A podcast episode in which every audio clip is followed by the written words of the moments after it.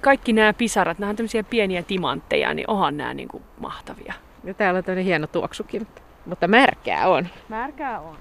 Biologi, Suomen ympäristökeskuksen suunnittelija Ninni Mikkonen, me ollaan täällä Helsingissä Hallaanvuoren metsikössä. Itse asiassa täällä on aika tämmöinen, ehkä nyt voi sanoa talvinen tihkusade, joka näyttää jopa vähän, tuntuu vähän voimistuvan. Me seistään täällä tämmöisen märän kuusen alla, joka, joka jonkun verran suojaa. Tämä on sinänsä kyllä hienon näköinen metsä. Ja tää, tätä ilmeisesti ollaan suojelemassakin. Jos sä tälle maastossa katsot tätä ympäristöä, niin minkälaisista merkeistä voi, voi nähdä, että tämä on arvokas metsä?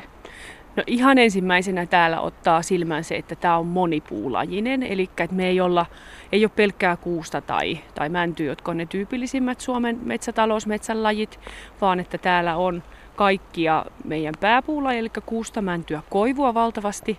Ne on aika isoja runkoja, mikä kertoo jo siitä, että niiden on annettu niin kuin kasvaa keskimääräistä vähän pidemmän aikaa. Ja sitten täällä on maassa lahopuuta jonkun verran, ei ihan kauheasti, mutta selvästi jonkun verran ja tuolla näkyy tuommoisessa konkelossa oleva koivu tuossa edessä ja näin. Eli ne on nyt semmoiset niin kuin nopeet, mistä me nähdään heti, että, että tässä on jotain erityisempää semmoiseen talousmetsään verrattuna.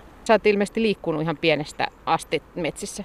Joo, mä oon liikkunut pienestä asti metsistä ensin ihan sieltä vauvasta saakka niin kuin partioasioissa mukana, että mä oon kolmannen polven partiolainen. Ja sitten jossain vaiheessa ne jäi vähemmälle ja, ja sitten kouluttauduin eräoppaaksi ja luontooppaaksi siinä välissä ja, ja sitten mä vaan niin kuin harrastanut ihan valtavasti. Et, et ekasen piti olla vaan laaja harrastus, mutta et nyt se on, se on niin kuin tieteellinen ammatti ja sitten vapaa-ajat käytetään siellä liikkuessa. Että. Ja nyt sun into, luontoinnostus on sitten vienyt sut tietokoneen ääreen näihin paikkajärjestelmien pariin?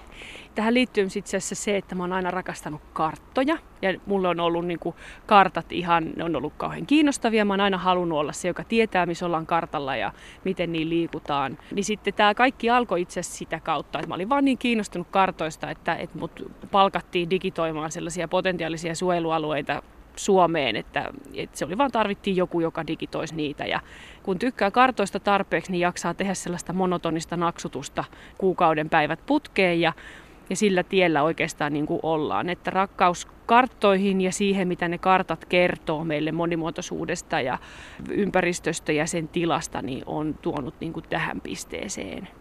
Kuinka paljon ihan tavallinen kartta kertoo?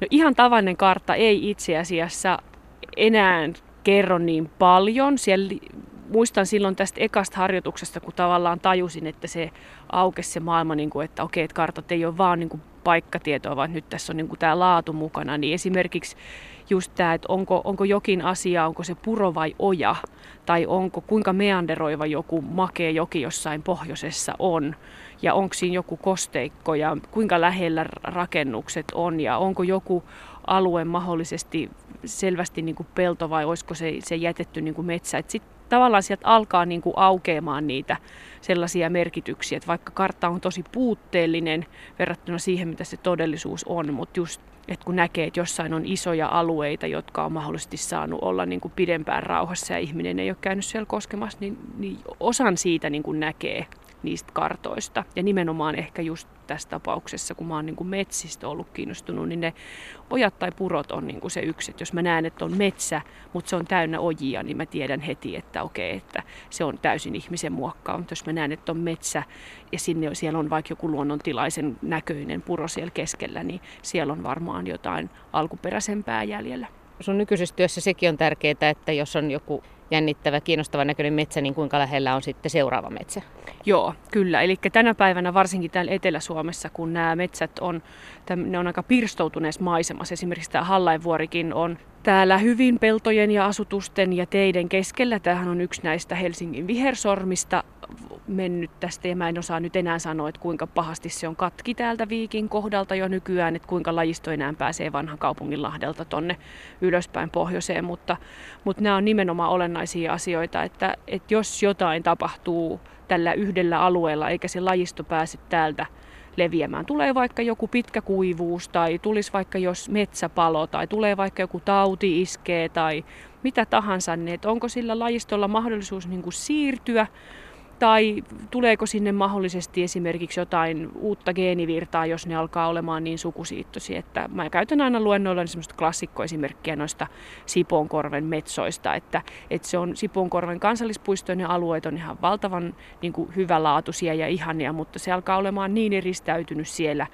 että nyt kun se koko ajan taatuu se metsopopulaatio siellä, eli ne metsot, joita siellä on, niiden soidinalueet on heikentyneet ja ei sinne, sinne ei pääse mistään niin kuin uusia metsoja. Metsot ei niin kuin lentele ympäriinsä etsimässä laadukkaita metsiä, niin että mit, miten niille niin kuin käy, jos ei sinne pystytä jollain tapaa luomaan sellaista laadukasta metsäistä yhteyttä, että se jostain pääsisi metsoja sinne niin kuin liikkumaan, niin en tiedä, onko meillä sitten sadan vuoden kuluttua metsoja Sipoon korvessa kuinka paljon enää jäljellä. Eri lajeilla on erilaisia vaatimuksia ja sitten on toisaalta nämä kasvavat paineet ja maanomistajat ja taloudelliset intressit ja monenlaiset kysymykset tässä. Ja koko tästä kokonaisuudesta yritetään sitten, sä oot etsimässä sitä tietoa kuin metsäluonnon monimuotoisuuden suojelun kannalta niin kuin merkittävimmistä alueista vai? Joo, meillä on ollut nyt missiona tässä jo kymmenisen vuotta yrittää löytää sellaiset niin kuin, t- tavallaan monestakin. Ensimmäinen näkökulma, että sellaiset metsäalueet, jotka on arvokkaita monimuotoisuudelle, mutta joista me niin kuin tavallaan tämä suojelupuolella ei olla vielä tietoisia. Ja sitten tavoite olisi niin kuin pystyä kontaktoimaan näitä, näitä omistajia ihan vaan kertomalla he, niin kuin tuomalla heille se tiedoksi, että hei, että tiedät hän. Eli suurin osa metsänomista kuitenkin sanoo, että he arvostaa monimuotoisuutta, mutta jos he ei tiedä siitä tai heille ei kerrota, että miten se voisi ottaa huomioon, niin aika harva pystyy ottamaan sen niin kuin huomioon, koska kaikki ei näe sitä omasta metsästä, onko se arvokas vai ei. Ni, niin se on niin kuin yksi tavoite näissä. Ja, ja sitten toinen, mitä me tehdään, on sitten se, että, että nimenomaan kun tämä on niin kuin pitkän tähtäimen homma, että meidän pitäisi pystyä löytämään nyt niitä arvokkaita kohteita, mutta sitten meidän pitäisi pystyä myös jotenkin niin kuin katsomaan sitä, että se mitä meillä on nyt on tosi arvokasta ja jotta se säilyisi jotenkin pitkällä tähtäimellä, niin onko jossain sellaisia alueita, jotka ei nyt välttämättä ole niin arvokkaita, mutta jos ne jätettäisiin nyt niin kuin rauhaan tai niiden tilannetta mahdollisesti jopa parannettaisiin jotenkin keinotekoisesti, niin sitten vaikka sadan tai 200 vuoden kuluttua ne tavallaan muodostaisikin jo tosi tärkeän osan tähän kokonaisuuteen yksi osa tätä kokonaisuutta on nämä lajitiedot, joita lajikartottajat tuo maastosta. Ja sitten on nämä kartat ja sitten maankäytön kysymykset sen päälle. Joo, ja itse asiassa nyt täytyy sanoa, että koska sitä lajitietoa on kerätty niin tavallaan pirstonaisesti ympäri Suomea, niin sen lajitiedon lisäksi meidän niin kuin tärkeimpiä aineistoja on Suomen puustoaineistot. Eli Suomessa on alun perin metsätalouden tarpeisiin kerätty 1900-luvun niin kuin alkupuolelta saakka tietoa siitä, että missä metsää on kuinkakin paljon ja miten se kasvaa ja kuinka se kehittyy ja kuinka se kuolee. Kun me siihen sen puustotiedon päälle sitten aletaan laittamaan sitä tietoa esimerkiksi, että me, okei me tiedetään, että, että tuolla on vaikka ojitettu, tai me tiedetään, että tuolta on löytynyt harvinainen laji, tai me tiedetään, että tämän paikan lähellä jossain on joku toinen arvokas paikka, niin se on se meidän ajatus, että me ollaan otettu se peruspuustotieto, sen perusteella laskettu tämmöinen niin suojelu potentiaalia. Sitten me ollaan annettu tuomaan siihen lisää tietoa. Ja nyt on sitten hyvä aika tehdä tämmöistä kokonaiskoostetta, koska tekniikkakin on kehittynyt niin paljon ja nämä erilaiset matemaattiset mallit, että voidaan jo pyörittää valtava määrä aineistoja ja saada sieltä sitten jonkinlainen lopputulos. Joo, tässä on oikeastaan kaksi asiaa. Toinen on se, että tämmöiset niin ison maiseman arvioinnit, me puhutaan tämmöisestä paikkatietoon perustuvasta luonnonarvojen priorisoinnista, niin ne ohjelmat on kehittynyt niin paljon, että ne pystyy vaikka koko valtakunnan, koko Suomen mittakaavassa hehtaarin tarkasteluyksikössä, niin ne pystyy, se, että se aineisto niin kuin menee läpi ja sillä pystytään tekemään monimutkaisiakin tällaista kytkeytyvyyttä ja erinäköistä sisältäviä analyysiä.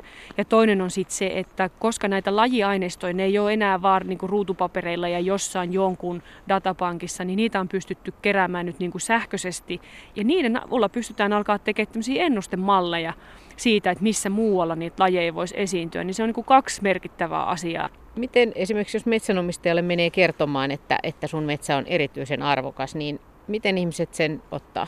No se riippuu metsänomistajasta. Niin kuin mä viittasin näihin metsänomistajatutkimuksiin, että suurin, suurin osa metsänomistajista on sellainen, sellaisia, että heillä on siellä omassa arvoasteikossa aika korkealla se, että metsä on niin kuin luonnon monimuotoisuudelle tärkeä ja he haluaa vaalia sitä sellaisena. Siellä on myös osa omistajista, jotka on sitä mieltä, että metsä on vain ja ainoastaan niin kuin rahan tekemistä varten ja on olemassa niitä ihmisiä, että kun se meitä kertoo sen tiedon, niin he on niin kuin lähtökohtaisesti voi olla varmaan niin kuin ylpeitä siitä, mutta sitten voi olla niitä, joita on peloteltu sillä, että jos sinulla on jotain arvokasta, niin se tullaan ja viedään sinulta niin kuin väkisin. Että tänä päivänä tavallaan se on just se niin kuin vaikeus tässä, että miten voitaisiin kertoa niin se asia, että ihmiset jotenkin näkisi sen arvon ja toisekseen tietäisi, että väkisin ei olla ottamassa mitään. Että jos joku alue suojellaan, niin siitä saa sen puuston mukaisen korvauksen. Tai sen voi jopa pitää itsellänsä.